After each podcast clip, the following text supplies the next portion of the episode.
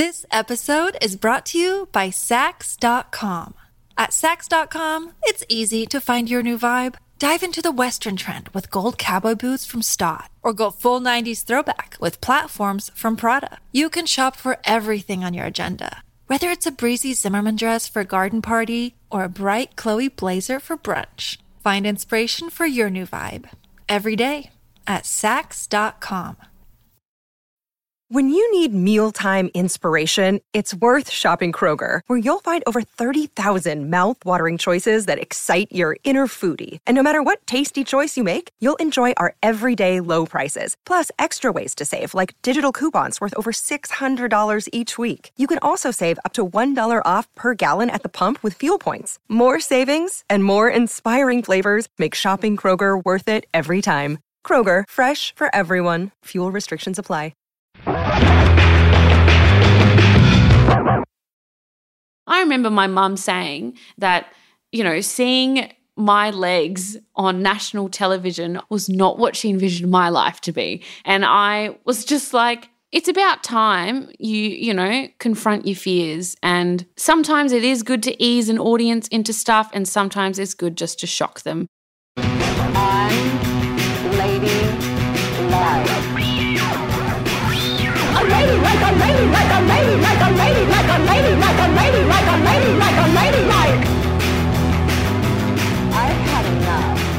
Hey, y'all, and welcome to Unladylike, the show that finds out what happens when women break the rules. I'm Kristen. I'm Caroline, and this is the third and final episode in our mini series, How to Wear Body Hair. Gillette for women. Yes, I... Are you ready to feel soft, feel smooth, feel beautiful? Yes, Gillette for women. Are you ready? Yes, I'm ready. So, Caroline, our driving question for this whole shebang has been how do we choose our body hair choices? And what have we learned so far? oh my God, so much. In our first episode, we learned how and why girls start shaving. And last week, we uncovered some major blind spots in feminist body hair politics. Today, we're closing out the series with spoken word artist and accidental body hair activist Sukhjit Kaur Khalsa. So I've got long, curly, thick black locks, got thick black underarm hair, and quite long leg hair. And then I've got some like nipple hairs. Not that anyone can see that, but uh, they exist. And of course, I've got some snail trail that leads us to the pubes, the beautiful carpet of Tasmania. Okay, beautiful carpet of Tasmania is possibly the best pubes tagline I've ever heard. Totally agree. And so Sukhjit is a first generation American Sikh, and, and her parents immigrated from India a few years before she was born. We're wrapping up our series with Sukhjit because she confronted all the body hair taboos we've investigated in this mini series, not just by choosing a radical choice, but by breaking the silence and raising her voice. And not just in feminist safe spaces or to trusted friends, like she spoke her body hair truth on national television. What's your name? My name's Sukhjit. How old are you? I'm 21. And what are you going to do for us tonight? I'm going to do some spoken word poetry. Beautiful. That spoken word and so much more as we find out what does it really take to tame the shame and confront the female body hair taboo head on.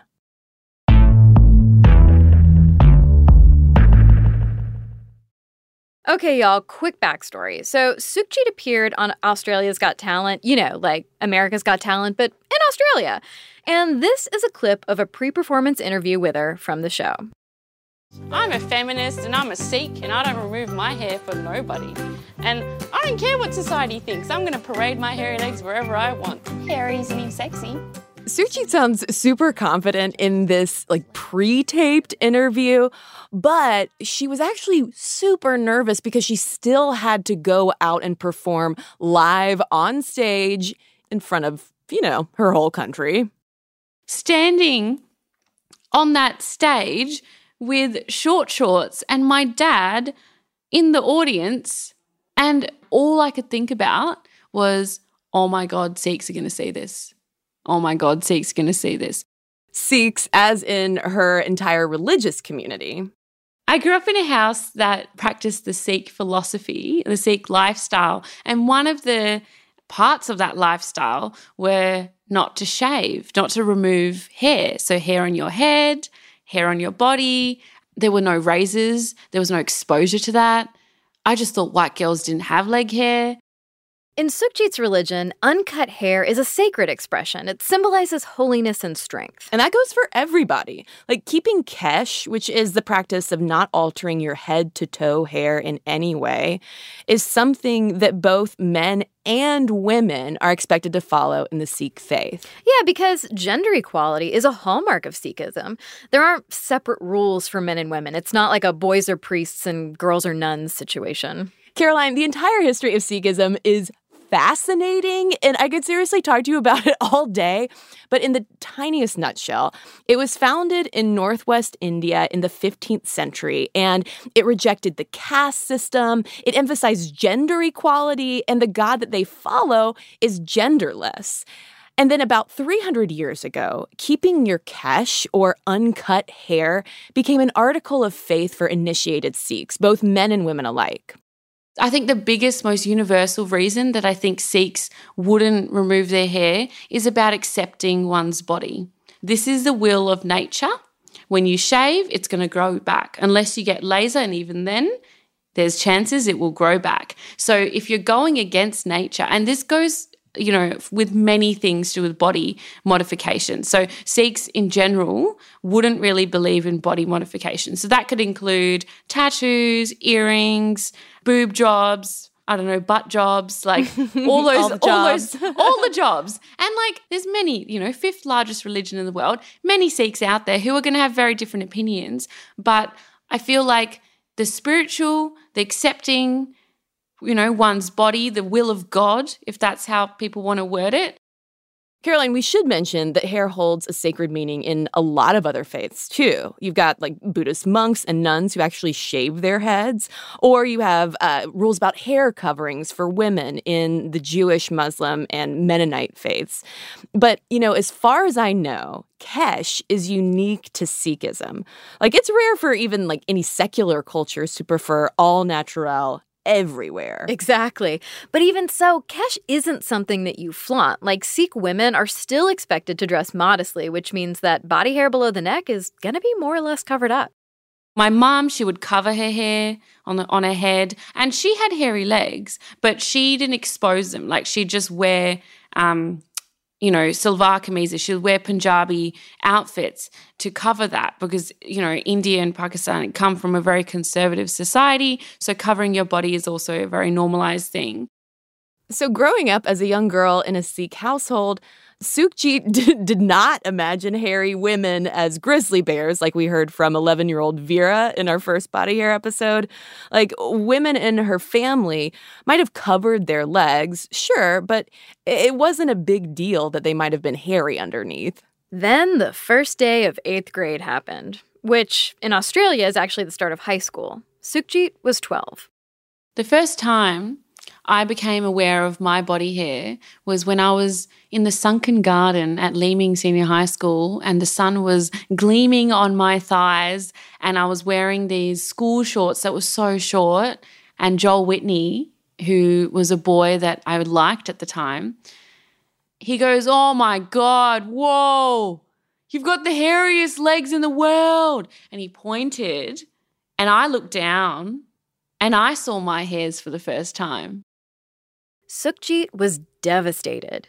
She couldn't unsee those hairs or unhear the names her classmates started to call her. Things like Gorilla Girl or Hairy Legged Monster. And I remember walking across the oval because I used to walk home with Katrina Markey, and she could tell that something was wrong.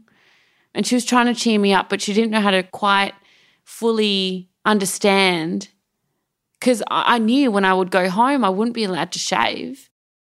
This was literally Sukhjit's second week of high school, but she was so scared of more bullying that she refused to go back to school the next day, and the next day, and the day after that. Y'all, Sukhjit stayed out of school and in bed for two weeks. I was like, I don't want this. Why do we have this? This isn't cool. I don't want to be a Sikh. This is disgusting. I hate my body. I hate my hair. I hate my skin. Sukhjit's mom didn't understand, but when she finally spilled the beans to her brother, he was like, Look, if it's so important to you, why don't you just shave? And ultimately, her mom was also like, It's fine by me, but I'm going to pretend that I don't know anything. And Kristen, Sukhjit's not the only Sikh girl dealing with these tensions. The Kesh debate comes up over and over again on Sikh lifestyle sites and feminist blogs. Yeah, in one post we read called Resisting the Razor, uh, one contributor mentioned how she was the only girl at her Sikh camp who had started shaving, and she was shunned by the other girls because she wasn't keeping Kesh. But meanwhile, there were other contributors talking about how it was female family members in particular who encouraged them to groom their visible body hair, just, you know, on the down low.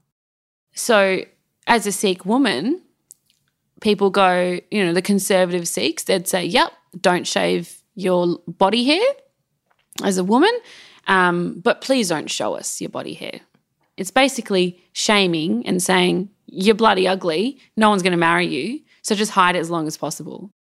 The frustration over all these conflicting messages and double standards really started to add up for Sukhjit. So, shortly after those couple of weeks holed up in her bedroom, Sukhjit decided it was time to enlist an ally.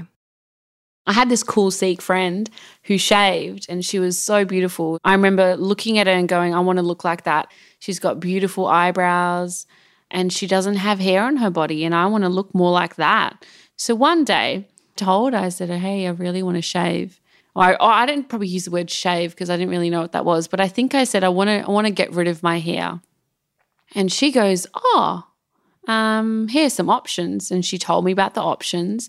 And we came to the conclusion that using a silky mitt, which was an exfoliating glove, was the easiest thing to hide. So Sukhjit goes to the pharmacy with her cool friend and buys one. And I went home and I'm sitting on my blue, like tiny bathroom, cold, wet floor.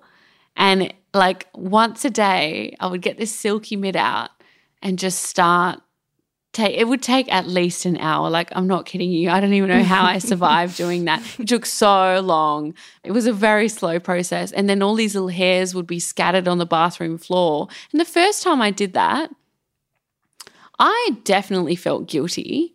I felt like, what 13 years worth of leg hair and my my faith or my family or my values were just gone down the drain and I'd do anything to be cool and to be liked and to be considered feminine.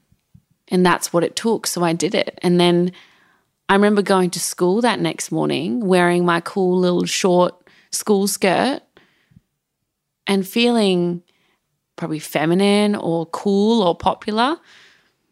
And the weird realization was that those boys that were calling me things like Gorilla Girl or Hairy Leg Monster or whatever, that didn't stop.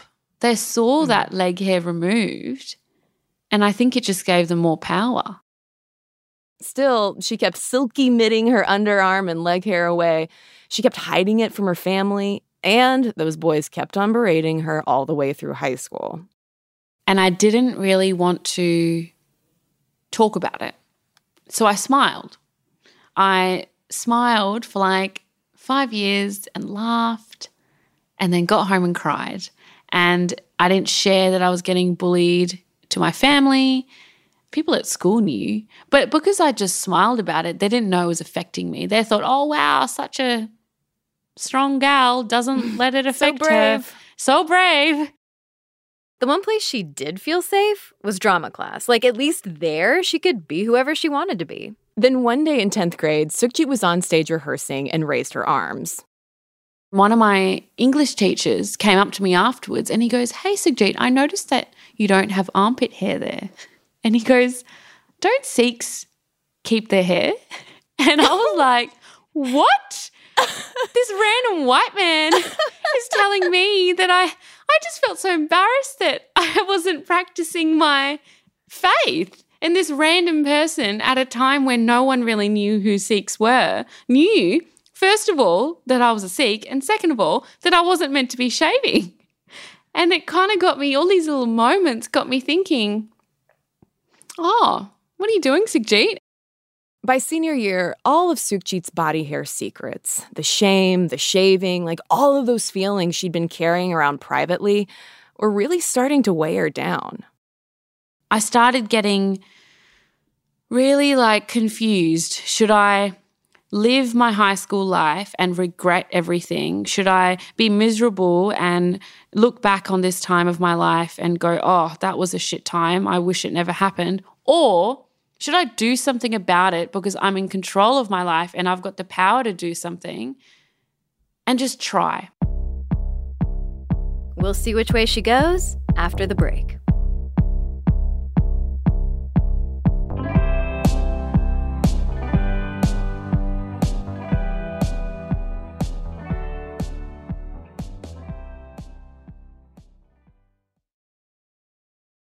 This episode is brought to you by Saks.com. At Saks.com, it's easy to find your new vibe. Dive into the Western trend with gold cowboy boots from Staud, or go full 90s throwback with platforms from Prada. You can shop for everything on your agenda, whether it's a breezy Zimmermann dress for a garden party or a bright Chloe blazer for brunch. Find inspiration for your new vibe every day at Saks.com.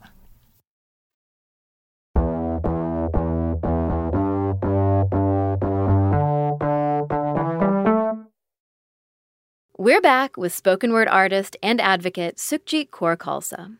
Okay, Caroline. So it's Sukhjit's senior year of high school, and academics wise, she has excelled. So it was kind of a shock to her principal when she marched into his office one day and says, Look, I've spent this entire time being constantly shit on by those motherfucking bullies, and I need your help, dude. And okay, she probably did not use those exact words, but you get what I mean. Like she was fed up.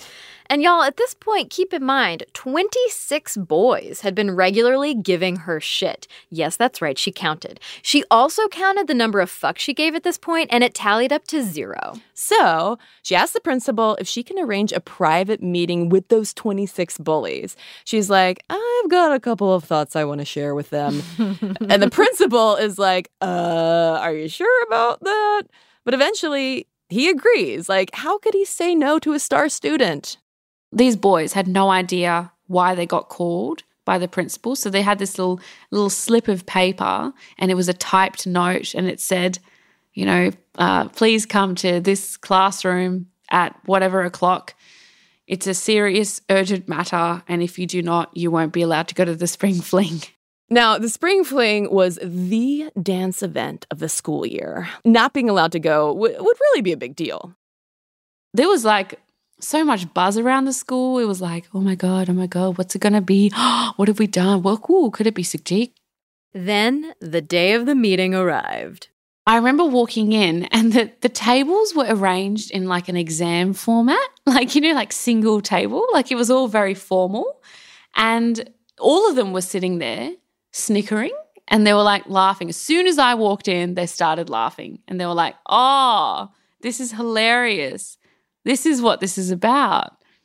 And they started doing like the little bullying shit. And then I was like, oh God, what have I done? Anyways, the principal introduced me and I pulled out a speech outlining what they were doing, questioning why they were doing it, where they were doing it, how they were doing it, and how it made me feel. Surprise! Welcome to Sukhjit's TED Talk, bitches. I didn't know it was going to be 45 minutes. I thought it was just going to be a five minute thing. But when I started speaking, I just thought I was Obama, like I was doing this massive thing. And, you know, as cliche as it is, I felt this massive weight just release me. And I felt so light. It's like I'd been carrying this heavy burden for the last four years. And now I got to speak my truth. By the end of her speech, Sukhjit was crying and blubbering. And then I looked up and these boys were crying and my teachers were crying and like the most pin drop silence moment. But then the two leaders of this bullying stuff, they were sinking so deep in their chairs. Like I could only just see a head hovering on a table and they were red in their face. It was so red.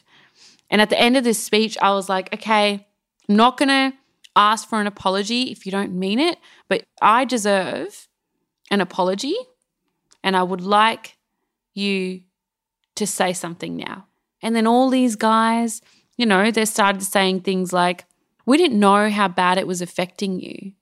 We totally respect what you've done. We can't believe that it takes like one of you to talk to like all of us, like 26 of us. Like we're just kind of in shock right now. It was a it was a weird day at my school. It was it was a very weird day. Sukhjit had faced one of her biggest fears, her bullies, head on. Then my next thing is questioning within myself, am I shaving for me or am I shaving for them? And that's when I realized I was doing it for them. So was that kind of the day as you've uh you've described it, I think in a, a blog post I was reading, is like the day you became the lioness. Yes. That is the day I became a lioness. That's the first day I learnt what a Kaur actually means and why I'm here. So, cool fact, y'all Sikh women are technically lionesses. Yeah, Caroline, all Sikh women share the surname Kaur, which translates to lioness. And even after Sukhjit epically confronted her high school tormentors, she did not stop roaring. Uh, hell no. Later that year, Sukhjit headed to Australia's youth parliament to tell the story of confronting those bullies. And y'all, by the end, she had him crying too. After accepting my hair, my identity for what it, what it is, staring at bullying Here's a clip of that speech from YouTube, and uh, please disregard the inspo soundtrack playing in the background. steps as a lioness. It's time to stand up, youth parliamentarians. It's time to stand up and face our fears. It's time to stand up and discover the courage we never thought we had. It's time to stand up for change, to a positive revolution, a revolution that we as young people can be a part of. If I can do it, so can you. And after that, that video went viral, and I got these emails from strangers all over the world, whether they were Sikh or not. And these were adults. It was barely any kids that emailed. It was all adults who were in their 40s, in their 50s, and were just like, so emotional. It was the biggest eye opening exercise for me to realize that if I don't deal with it there and then, I will hold on to it for a long time. So now I've learned how to practice dealing with my shit there and then. At this point, Sukhjit was feeling ready to let it go and let it grow and return to keeping Kesh. But she wasn't just magically like bursting with head to toe self confidence all of a sudden. Yeah, so she decided to kind of test the hairy waters after high school graduation when she and some friends went on holiday to Singapore. I said, if I can survive the humid temperature of Singapore and not remove my body hair and wear whatever I want and expose my body at a beach with a bikini with my pubes sticking out, I think I can survive Australian heat. This was the turning point for Sukhjit. She started letting all her hair grow and keeping Kesh. She headed off to college without razors or silky mitts, and very much to her surprise, keeping Kesh attracted positive attention on campus. All these feminists were like, oh, wow, you're so cool. You've got body hair. And I started getting applause. I'd walk down the street, feel amazing, get these compliments, go to parties, I'd be wearing my short skirts with hairy legs, and people be like, oh my God, so brave, so brave. For Sukhjit, this felt awesome at first. After years of facing judgment, now she was finally getting praised for her hairiness. But after college, Sukhjit realized that validation was a little complicated. I went to a university that was very white and elite. So all the feminists and the discussions of feminism in that university was so privileged, was so white, was so tokenistic. And like I've realized that people actually don't want to hear what I've got to say. They want to hear what they want me to say. Like, oh yeah, poor me, I'm brown. I come from a culture that's fucked. Thank you so much for like embracing me and my poor, poor Indian butt. Like, no, it's actually not that way. Like, I feel like my faith, which is like 500 years old, was practicing feminism before any other fucking white person was. and yet I'm meant to like be grateful that I'm being accepted.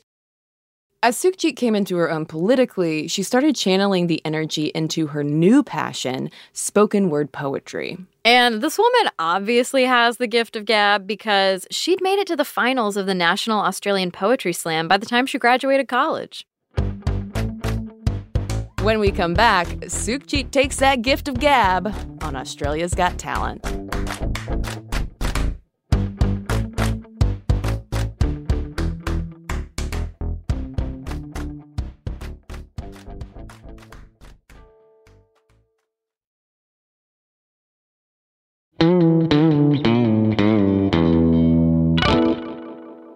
We're back with Lioness Sukhjit Kaur Khalsa. It's 2016, and one day, Sukhjit gets an email from Australia's Got Talent asking her to audition. She thinks they saw a video of hers on YouTube.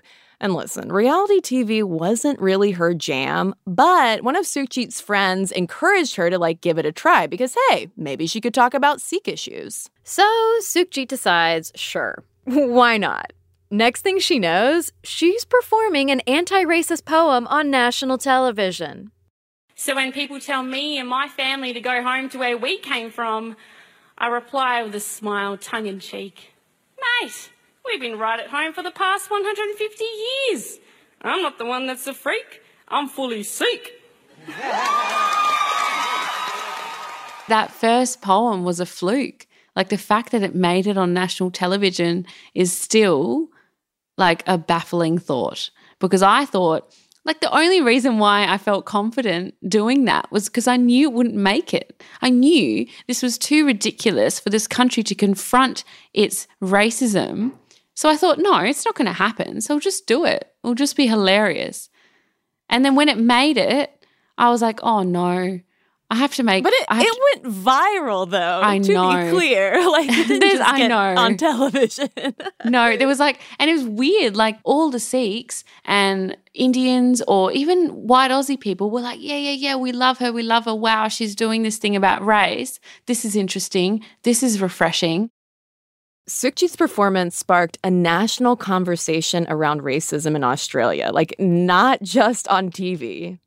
In one interview, Sukhjit said that the whole experience was like what 1% of Beyonce's life must be. You know, if Beyonce was Indian, a Kaur, and living in Australia.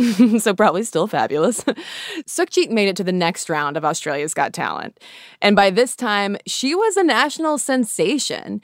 And not only is the whole country watching, but also a ton of Sikhs around the world. So she decides to up the ante even more, to do a poem that was close to her heart, something that she had struggled with her whole life her body hair. Now, there's not great audio of this performance online, but basically, she gets up in short shorts and a tank top and delivers this poem all about the bullying bullshit she'd put up with over the years and how now she doesn't give a fuck what anyone thinks. At the end of her poem, she raises her arms all the way and shows off her dark, full pit hair. A lioness is a lioness, not a kitten. And my mane will remain my hair.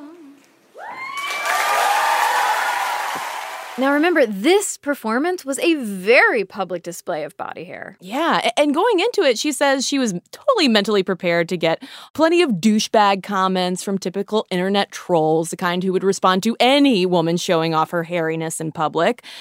But what she wasn't expecting was the amount of hostility she received from within the Sikh community, specifically from Sikh men. So, like, one guy wrote on Facebook, You are a cancer to South Asians. Maybe you wouldn't be judged if you fucking shaved your armpits like any normal hygienic girl. One of Sukhjit's uncles even wrote to her saying, If you're going to wear shorts, you had better shave.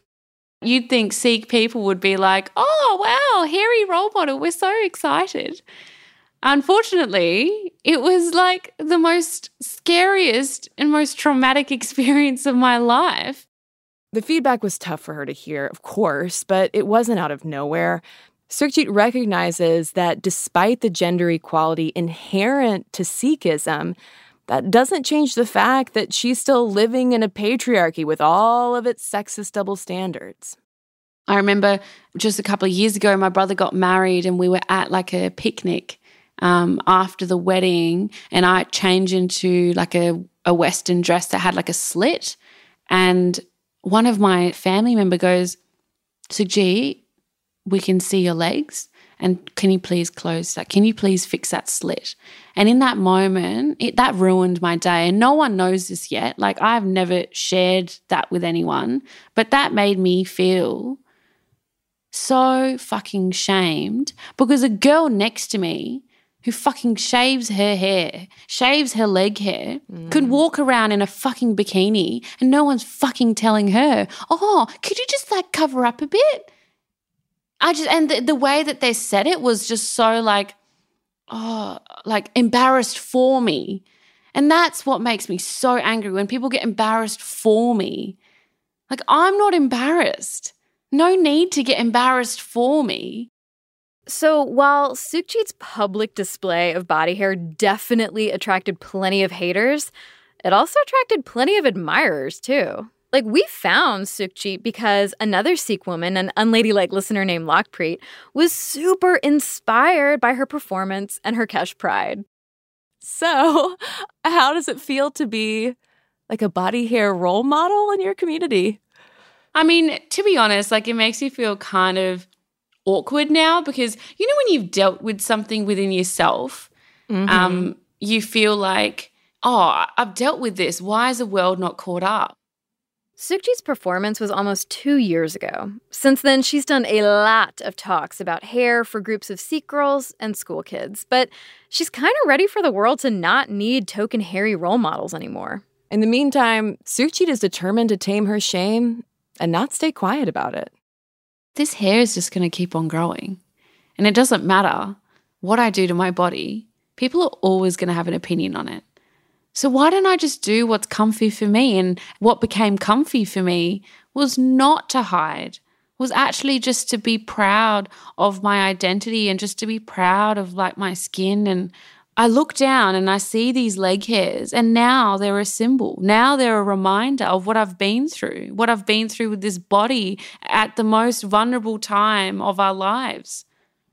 And I go, wow, if you can survive that, and that now reminds you that you got to accept yourself, mate. You got to accept yourself because no one else is going to do that for you. So, uh, our very last question um, What, Sukhjit, is the most unladylike thing about you? The most unladylike thing about me is my persona on stage. When I perform, in front of certain audiences, more mainstream audiences, the feedback that I get or the facial and body language reactions that I get is just a bit of shock that how dare this brown Indian hairy girl stand up on stage with the confidence of a white male? Like why does she do that? I think that's that's my own thing and as a kid I think I always wanted to be like a straight Aussie white guy because then I stopped giving a fuck about how feminine I feel in that situation. Should I dumb myself down? Never dumb yourself down. Like just stuff like that that I used to do because I wanted boys to like me. But now it's just like swinging your dick my, around, swinging my dick around, and letting my ball sack just really touch the floor. Oh, that is the perfect. I, I, can't think of a better line to end our interview. Ball sack. Doesn't every podcast end with that?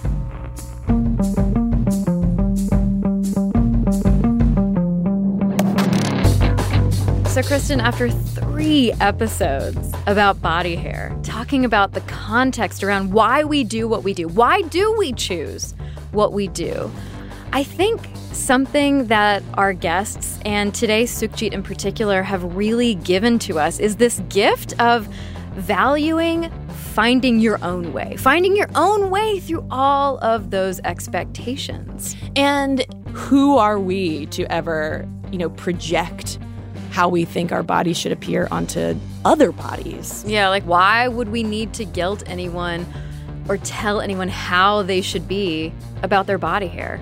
Right.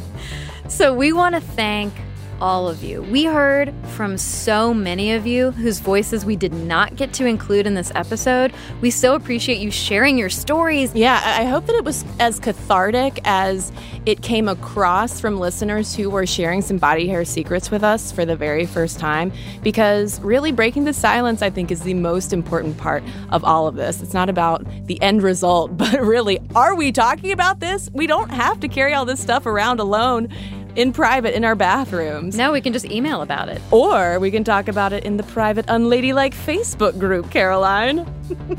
That's right. And don't forget that you can email us at hello at unladylike.co or find us on all the social medias at unladylike media. And trust me, as I was answering y'all's responses on Instagram last night at like midnight, I know you've already found us. And while you're at Instagram, make sure that you see the amazing illustrations that our friends at Miss Gloria have made for this body hair series. And make sure you check out our website for all of our sources and resources. You can also find our merch. We've got a sale going on right now. And be sure to sign up for our newsletter where you'll get actually good news. Yes, it still kind of fucking happens about women in the world delivered to your inbox every Wednesday. And you can find it all at unladylike.co. Nora Ritchie produced this episode. Abigail Keel is a senior producer of Unladylike. Gianna Palmer is our story editor. Ash Sanders and Ali Delianis transcribe our tape. Our music is by Flamingo Shadow, Amit Makone, and Sarah Tudson. Mixing, sound design, and additional music is by Casey Holford. Our executive producers are Chris Bannon and Daisy Rosario. Special thanks to Lockpreet Kaur for pointing us to Sukhjit in the first place and to Daria Salmon for help with recording. We are your hosts, Cristen Conger and Caroline Ervin. Next week, we're introducing you to my new therapist. But I remember my dad having to like hold me as I sobbed and said, It's not mental math for me. Oh my God, this sounds so horrible. Your math therapist, that is. We're investigating why so many women, like Caroline, carry math baggage with them for life and how to let it go. And y'all, if you can't wait until next week for more Unladylike, sign up for Stitcher Premium. Every Wednesday, we release a brand new pep talk, and tomorrow, Ann and Amina, hosts of Call Your Girlfriend, are helping us get pepped about making friends as a grown person. Go to stitcher.com slash premium and use the code unladylike for a month of free listening. And make sure you're subscribed to Unladylike in Stitcher, Spotify, Apple Podcasts, or wherever you like to listen. And remember, got a problem? Get Unladylike.